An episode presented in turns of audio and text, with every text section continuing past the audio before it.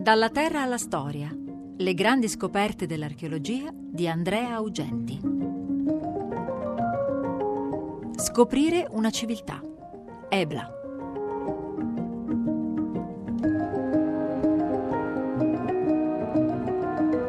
Questa storia inizia in un albergo, un albergo bellissimo, di altri tempi, l'Hotel Baron di Aleppo, in Siria. Costruito nel 1911, è stato uno dei più grandi e famosi alberghi del mondo. Per intenderci, siamo a livello del Sacher di Vienna e del Savoy di Londra, in versione orientale però. E se vogliamo, siamo sul genere del Grand Budapest Hotel del regista Wes Anderson, mai esistito, ma molto rappresentativo di un'epoca, di un'intera epoca, la Belle Époque.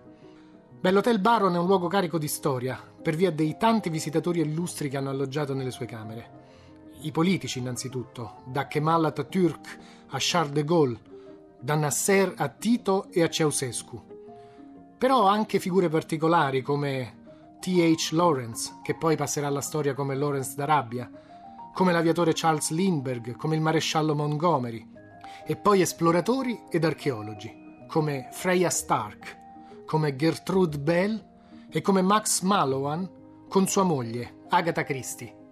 Agatha Christie che proprio in una stanza di quell'albergo, la 203, scrisse il suo bestseller Assassinio sull'Oriente Express.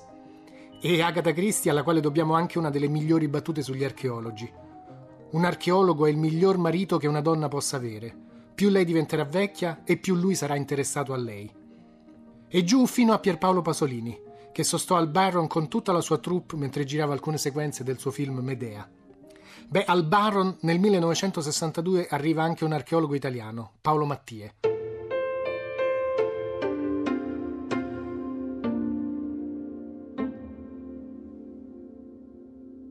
In quell'occasione Mattie, visitando il museo di Aleppo, si accorge di essere di fronte a un reperto archeologico piuttosto raro, un bacino in basalto composto da due vasche affiancate, un oggetto rituale. Sui lati del bacino c'è la raffigurazione di guerrieri e sotto teste di leone. Allora l'archeologo chiede informazioni sul reperto e da dove proviene. E gli viene riferita una datazione sbagliata, cosa di cui Mattia si accorge subito e si insospettisce.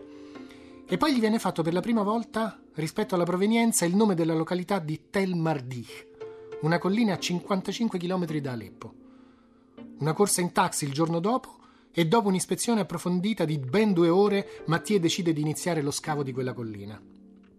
A Tel Mardih l'archeologo legherà il suo nome per il resto della carriera e oggi quel luogo è sinonimo di una delle più importanti imprese dell'archeologia orientale e di uno dei più notevoli apporti dell'archeologia italiana alla nostra conoscenza del passato, la scoperta di Ebla.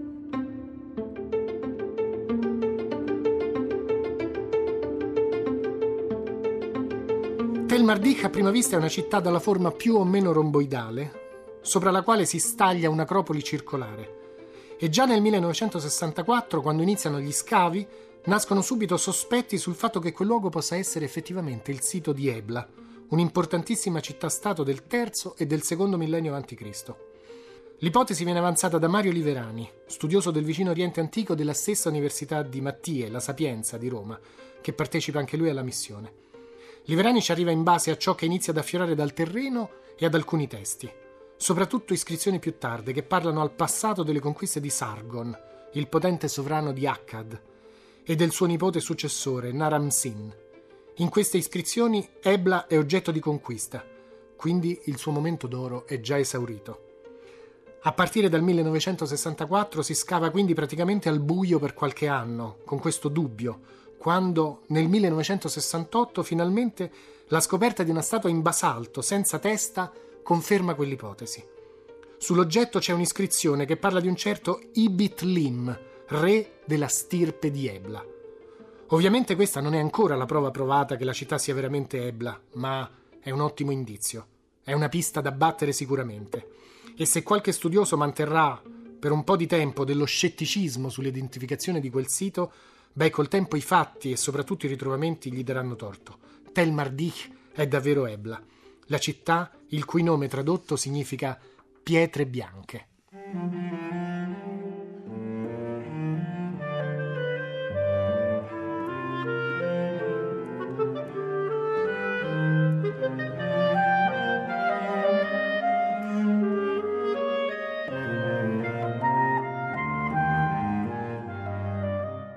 Scavi hanno rivelato che dopo un primo insediamento antichissimo, una specie di prologo che possiamo datare tra il 3500 e il 3000 a.C.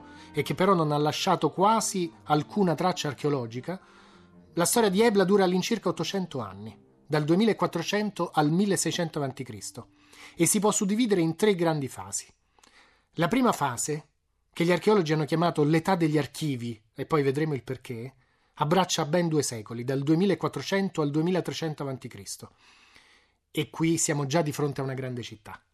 L'economia è molto solida, si fonda su un'agricoltura ben variata, sull'allevamento e su una notevole attività di commerci a lunga distanza. I traffici riguardano anche beni particolari, per esempio pietre preziose o la madreperla, e i reperti archeologici illustrano molto chiaramente questi commerci con terre lontane come i 40 kg di lapislazzuli trovati nel Palazzo Reale, importati dall'Afghanistan, o gli oggetti provenienti dall'Egitto che testimoniano flussi commerciali o comunque rapporti tra i due paesi. Ad esempio, un coperchio di alabastro, con l'iscrizione che riporta il nome del faraone Pepi I, o la lucerna con l'iscrizione del faraone Kefren, colui per il quale fu costruita la seconda delle piramidi di Giza. E oltre a tutto questo, i re di Ebla sembrano avere il monopolio su un artigianato di lusso, che produce mobili, tessuti, armi ed altri beni ancora. La supremazia economica e politica di Ebla riguarda gran parte dell'odierna Siria settentrionale. La città è davvero potente. Si trova in una posizione strategica molto favorevole perché controlla una delle principali vie di comunicazione tra l'Eufrate e il Mediterraneo. E quindi è il pericoloso concorrente di alcuni tra i più importanti centri della zona, tra cui Ugarit, affacciata sul Mediterraneo, e dalla parte opposta, lungo il corso dell'Eufrate, Mari, alla quale Ebla risulta legata da un rapporto di vassallaggio.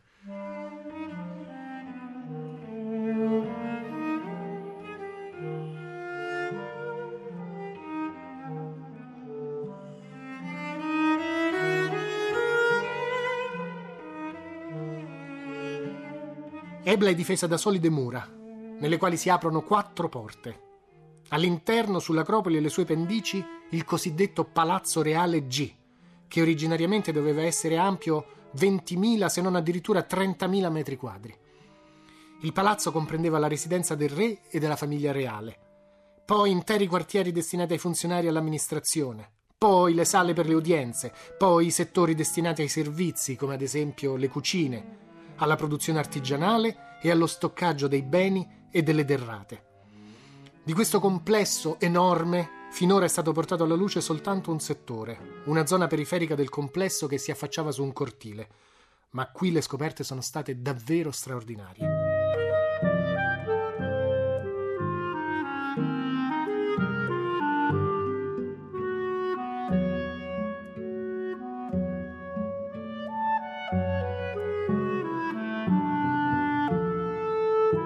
Sempre in questo periodo a Ebla contiamo perlomeno quattro santuari molto importanti.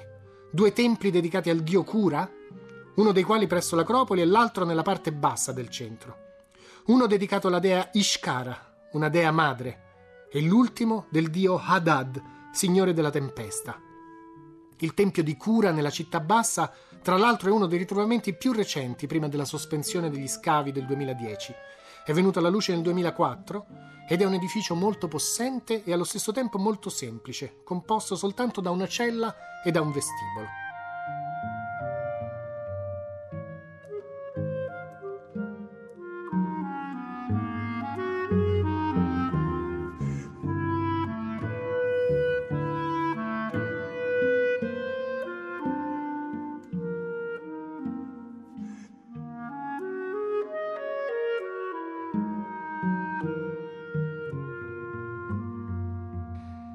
Ebla subisce una prima distruzione intorno al 2260 a.C., quando molto probabilmente viene attaccata e conquistata dal re Sargon di Akkad, il fondatore del primo impero della Mesopotamia. A questa interruzione segue una seconda fase della storia della città, ancora non particolarmente conosciuta dal punto di vista archeologico. Siamo tra il 2300 e il 2000 a.C., e questo non sembra poi un momento così rilevante delle vicende di Ebla. Anche stavolta però la città subisce un arresto traumatico. È un incendio a distruggerla, anche se al momento non possiamo risalire all'autore del gesto. Ebla torna alla ribalta però poco dopo come una città molto importante proprio all'inizio del secondo millennio a.C. E questa è la terza fase della vita del centro, che va dal 2000 al 1600 a.C. Ora Ebla fa parte di un grande stato che abbraccia l'intera Mesopotamia, retto dai sovrani della terza dinastia di Ur. Adesso l'abitato si concentra soprattutto nella città bassa. A quest'epoca risale una nuova reggia, il cosiddetto palazzo arcaico, costruito nella zona settentrionale della città. E in questo periodo un secondo palazzo si trova sull'Acropoli, un terzo in un'altra zona, il palazzo occidentale, e un quarto palazzo occupa una zona nell'area sud della città, il palazzo meridionale. La moltiplicazione delle sedi del potere è in effetti uno dei dati più appariscenti di Ebla, soprattutto nella sua terza fase. La città è diventata un luogo in cui il concetto di regalità e la sua esibizione sono spinti fino al parossismo. Ma la verità è che si sono moltiplicati anche i soggetti che detengono il potere a Ebla, ognuno la sua fetta di potere. Così uno dei palazzi era destinato al principe ereditario, uno al gran visir. Ad Ebla in questa fase non ci sono solo palazzi, ovviamente. Per esempio continua la costruzione di templi. Tra questi uno è dedicato a Ishtar, dea della fertilità e della guerra, l'antenata di Astarte, la grande dea venerata dai Fenici, che nel frattempo era diventata la più importante divinità della città. Da un portico si raggiungeva un grande ambiente rettangolare con una nicchia su un lato breve, nella quale trovava posto la statua della dea. E poi, oltre ai monumenti, ci sono i reperti, oggetti che ci parlano della ricchezza di questa città e dell'abilità dei suoi artigiani, dei suoi artisti.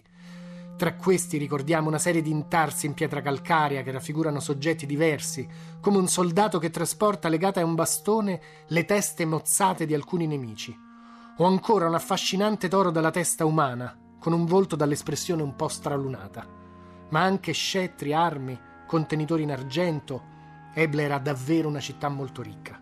Nel palazzo G avviene tra il settembre e l'ottobre del 1974 la scoperta però più incredibile. Un'ala del palazzo, che passa poi alla storia come l'ala dell'amministrazione, rimasta praticamente intatta dopo la sua rovina, restituisce un numero impressionante di tavolette in scrittura cuneiforme. Gli archivi occupavano più stanze del palazzo e il recupero completo dei documenti si chiude nel 1976. Un patrimonio enorme di scritture antiche. Tra tutti i documenti a oggi si è arrivati a circa 17.000 frammenti ed è stato calcolato che sono riconducibili a 5.000 tavolette intere ritrovate nella esatta posizione in cui erano crollate a terra dagli scaffali circa 4.000 anni fa. Ma di cosa parlano questi documenti? Innanzitutto sono scritti in una lingua che fino al momento della scoperta era sconosciuta agli studiosi, un'antichissima lingua semitica. Per usare le parole di Paolo Mattie, Stiamo parlando della terza lingua dell'umanità consegnata alla scrittura. Una volta decifrata la lingua, si è scoperto che il contenuto dell'archivio era innanzitutto di natura economica. Abbiamo tavolette che parlano di partite di merci varie, in entrata e in uscita da Ebla, le liste delle razioni di cibo pagate ai servi del tempio. Altre riportano inni e preghiere in lingue differenti. E poi abbiamo dei vocabolari, dall'eblaita al sumerico, forse i più antichi dizionari che ci sono giunti dal passato. E poi in controluce, ovviamente, i riferimenti ci parlano della struttura sociale della città e del regno, della successione dei re, delle guerre, delle cerimonie, delle morti dei sovrani ed altro ancora. Ascoltiamo alcuni di questi documenti. Cosa c'è scritto in questi documenti? Iniziamo con il primo. Trattato tra le città di Ebla e di Abarsal, questo trattato parla dei rapporti tra la città di Ebla e la città di Abarsal, il paese di Abarsal.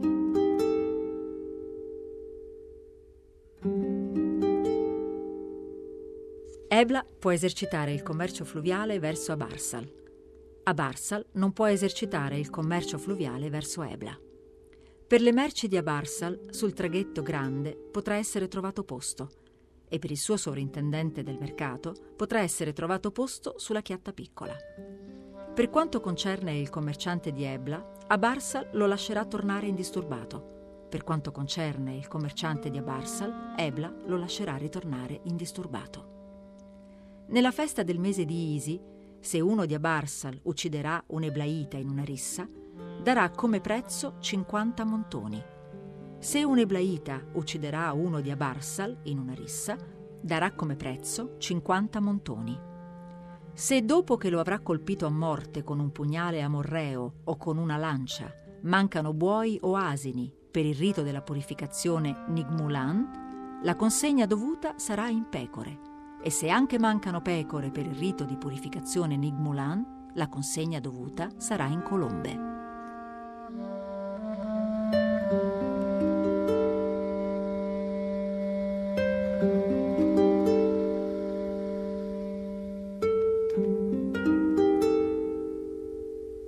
Brano numero due è un brano che ci parla di una lettera, una lettera quasi minatoria del re di Mari, Enna Dagan, a un re di Ebla. Così dice Enna Dagan, re di Mari, al re di Ebla. Le città di Aburu e di Ilghi, nel territorio della città di Balan, Anubu, re dei mari, vinse. Lasciò sulla montagna di Labanan un tumulo di cadaveri. Le città di Tibalat e di Ilvi, Saumu, re di Mari, vinse. Lasciò sulla montagna di Angai un tumulo di cadaveri. In occasione dell'offerta dell'olio ha preso possesso dei due paesi. Se al gioco essi si sottrarranno, sulla testa la lancia di Ipluil, re di Mari, possa colpirli.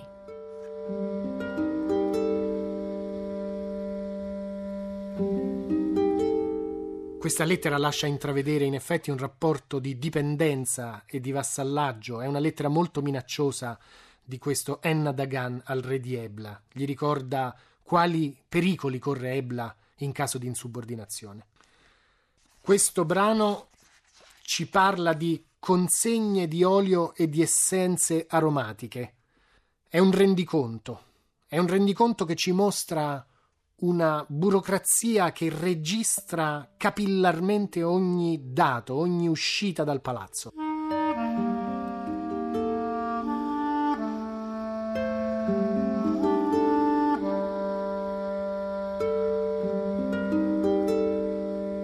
Dieci cassette di essenza di legno aromatico e dieci cassette di essenza di mirto. Uti ha prelevato. Inoltre, dieci cassette di essenza di mirto, Ingar, l'addetto all'orzo, ha prelevato. 16 sila d'olio hanno prelevato per Nagar, 45 cassette di essenza di legno aromatico e 40 cassette di essenza di mirto hanno prelevato per Mari per i messaggeri. Uscita dell'anno del viaggio a Mari. 3 laca d'olio di qualità per il re. Un laca d'olio per Irak Damu. Un laca d'olio di qualità per la regina e le sue figlie. 5 laca d'olio di qualità per Munumai e Karani, amministratori.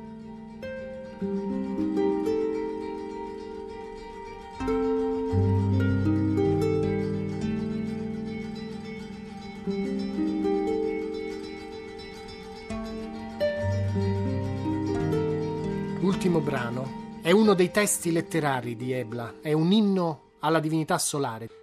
Qualcuno l'ha definito il più antico testo letterario scritto in una lingua semitica giunto fino a noi. È dedicato al dio Shamash, un dio che presiede il commercio a lunga distanza.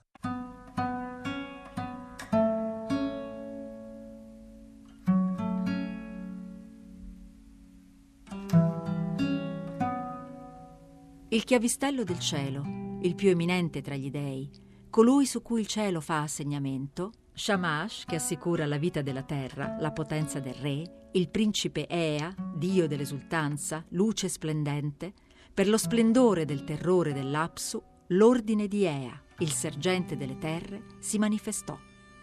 Il commercio all'estero egli concesse ai mercanti. Le terre produssero lapislazzuli e argento, il cedro, il cipresso, il ginepro, oli profumati, oli vegetali, miele. I raggi, i rigoglio di Shamash si sparsero sulle terre. Là il terrore di Shamash si manifestò. Il sacrario della montagna annientò i tori. Sull'altra sponda del mare Shamash si soffermò con gioia. In alto fu sollevato il podio, la sua sala del trono. Il tempio di Shamash in alto fu innalzato. Gli dei si avvicinarono, le stelle furono invitate. Il guerriero Shamash sparse splendore gli dei si ritrassero. Lode a Shamash.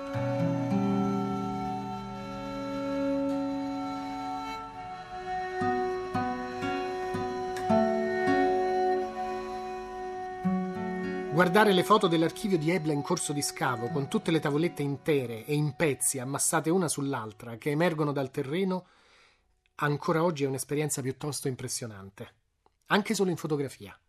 Anche dopo 40 anni dalla scoperta. Non si può che immaginare cosa avrà voluto dire per gli archeologi vederle affiorare dal terreno a poco a poco mentre procedevano con le operazioni di scavo. Ebla viene definitivamente distrutta verso il 1600 a.C., quando il popolo degli Ittiti, guidato da re Mursili I, conquista prima la Siria e poi arriva fino a Babilonia, in Mesopotamia. Forse il colpevole della distruzione di Ebla è un alleato di Mursili. Abbiamo anche un nome, Pizzicarra, il re di Ninive, che conosciamo solo grazie a un poema. Da allora comunque cala il silenzio sulla città, che, come accade spesso, viene abbandonata, ma non del tutto, non per sempre. Beh, perché ormai lo abbiamo capito, il fattore Pompei è valido solo a Pompei. Sono pochissime le città antiche che vengono abbandonate del tutto in maniera istantanea. Più spesso gli abbandoni e le scomparse dei centri urbani sono processi lunghi, tutt'altro che lineari e quasi mai definitivi. E infatti, infatti la storia di Ebla non finisce nel secondo millennio a.C. E qua e là i documenti scritti e la terra che l'ha sepolta per intere epoche rivelano un seguito di quella storia, sia pure molto frammentato. Per esempio, sappiamo che nel VI secolo d.C. a Tel Mardich trovò posto una fattoria e poi a seguire una piccola comunità di monaci. E ancora, da alcune iscrizioni sappiamo che a Tel Mardich tra il IX e il X secolo fu costruito un luogo di culto islamico. In più di un'occasione poi è abbastanza probabile che il luogo dove era stata Ebla abbia accolto degli accampamenti di truppe crociate, tra l'undicesimo e il dodicesimo secolo. Ma ormai e da molti secoli quel luogo doveva essere soprattutto un grande campo di rovine, finché si perse la memoria stessa di una delle più importanti e ricche città dell'antico Oriente.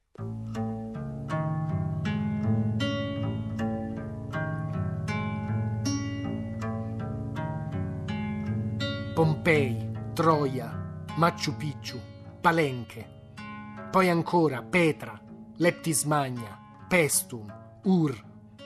Non c'è alcun dubbio. La scoperta delle città scomparse del passato è una delle possibilità più affascinanti del mestiere dell'archeologo, una delle migliori frecce al nostro arco. Attenzione però, perché qui c'è bisogno di puntualizzare qualcosa.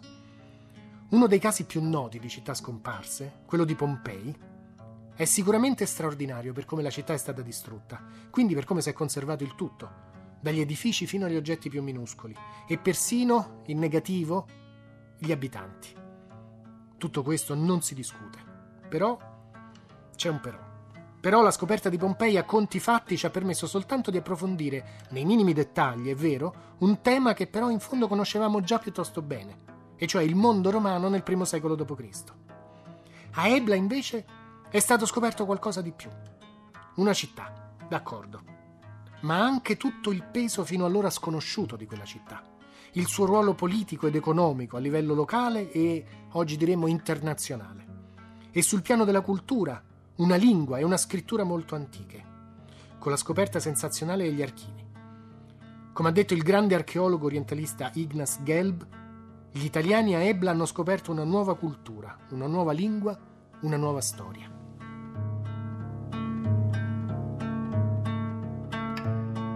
Un ultimo paio di riflessioni su Paolo Mattie, lo scopritore di Ebla, e sul ruolo che ha avuto nell'archeologia moderna. La prima. Mattie si è formato negli anni 60 del secolo scorso, quando l'archeologia non era ancora scientificamente troppo attrezzata. Ancora non esistevano protocolli riconosciuti, il metodo stratigrafico iniziava solo allora a diffondersi nelle archeologie storiche, e l'archeologia orientale in genere a queste cose non era poi troppo attenta, tranne qualche rara eccezione.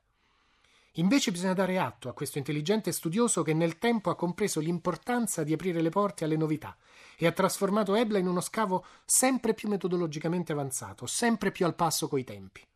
La seconda considerazione è questa. Ad Ebla si sono formate varie generazioni di archeologi italiani specializzati nel vicino Oriente antico. Penso a Frances Pinnock dell'Università di Roma La Sapienza, un'ottima esperta di arte orientale, a Nicolò Marchetti, dell'Università di Bologna che scava a Carchemish, o a Lorenzo Nigro, anche lui dell'Università La Sapienza, che oggi indaga Gerico. L'apporto dell'archeologia italiana alla ricerca sul vicino Oriente è ormai notevole dopo Ebla, che quindi ha costruito una sorta di apripista per gli studi di questo genere. E allora, in sintesi, possiamo dire che Mattie non solo ha scoperto Ebla, ma ha utilizzato per decenni questo sito come una palestra per giovani studenti, che qui hanno appreso l'ABC dell'archeologia, si sono fatti le ossa e oggi si dedicano a indagini in molti altri siti, in siti importanti e in campi di grande interesse. La bravura dell'archeologo in un lavoro che sul terreno si può fare soltanto, esclusivamente in equip, è anche questa, è anche riuscire a mettere in piedi una vera scuola. Gli studiosi che riescono in questo scopo, penso in Italia a figure come Andrea Carandini o Riccardo Frankovic, dimostrano di avere una grande lungimiranza e una marcia in più rispetto a tutti gli altri. Non posso chiudere questo racconto senza una nota di sia pur lieve ottimismo. Sappiamo tutti quale orribile situazione si è creata in Siria negli ultimi anni. Una vera tragedia. Una tragedia che prima di tutto ha colpito gli uomini e poi anche i luoghi e gli oggetti. Una tragedia che ha colpito la storia, presente e passata. Le nuove circostanze hanno spinto alla sospensione degli scavi a partire dal 2010 ad Ebla e da allora è stata riportata più di una notizia rispetto alle distruzioni subite dal sito. Il territorio è fuori controllo, e in tutta la Siria si moltiplicano gli scavi clandestini, stimolati da un commercio delle antichità sempre più intenso. Rispetto a queste distruzioni, che riguardano anche altri centri importanti, penso ad esempio a Palmira, una delle domande più ricorrenti è: sono totali? Abbiamo perduto per sempre questi importantissimi siti archeologici? La mia risposta è no. Non è mai così. I siti archeologici non vengono mai distrutti interamente, anche quando sono attaccati con la massima brutalità. Stiamo perdendo molte informazioni, questo è sicuro, ma sono altrettanto sicuro che anche la peggiore delle devastazioni non corrisponde mai a una distruzione totale dell'archeologia. Nessuno è davvero in grado di azzerare le tracce della storia. Sono sicuro che Ebla, come Palmira e molti altri bersagli di questi gesti orribili, conservi ancora molte storie da raccontare, da rivelare agli archeologi delle prossime generazioni, quelle che potranno tornare a lavorare con la giusta calma quando la tragedia sarà finita. La forza del passato è enorme, davvero indistruttibile.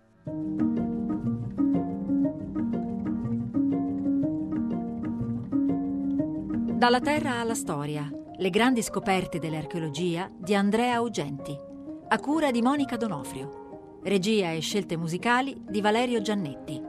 Per riascoltare e scaricare le puntate www.museoradio3.rai.it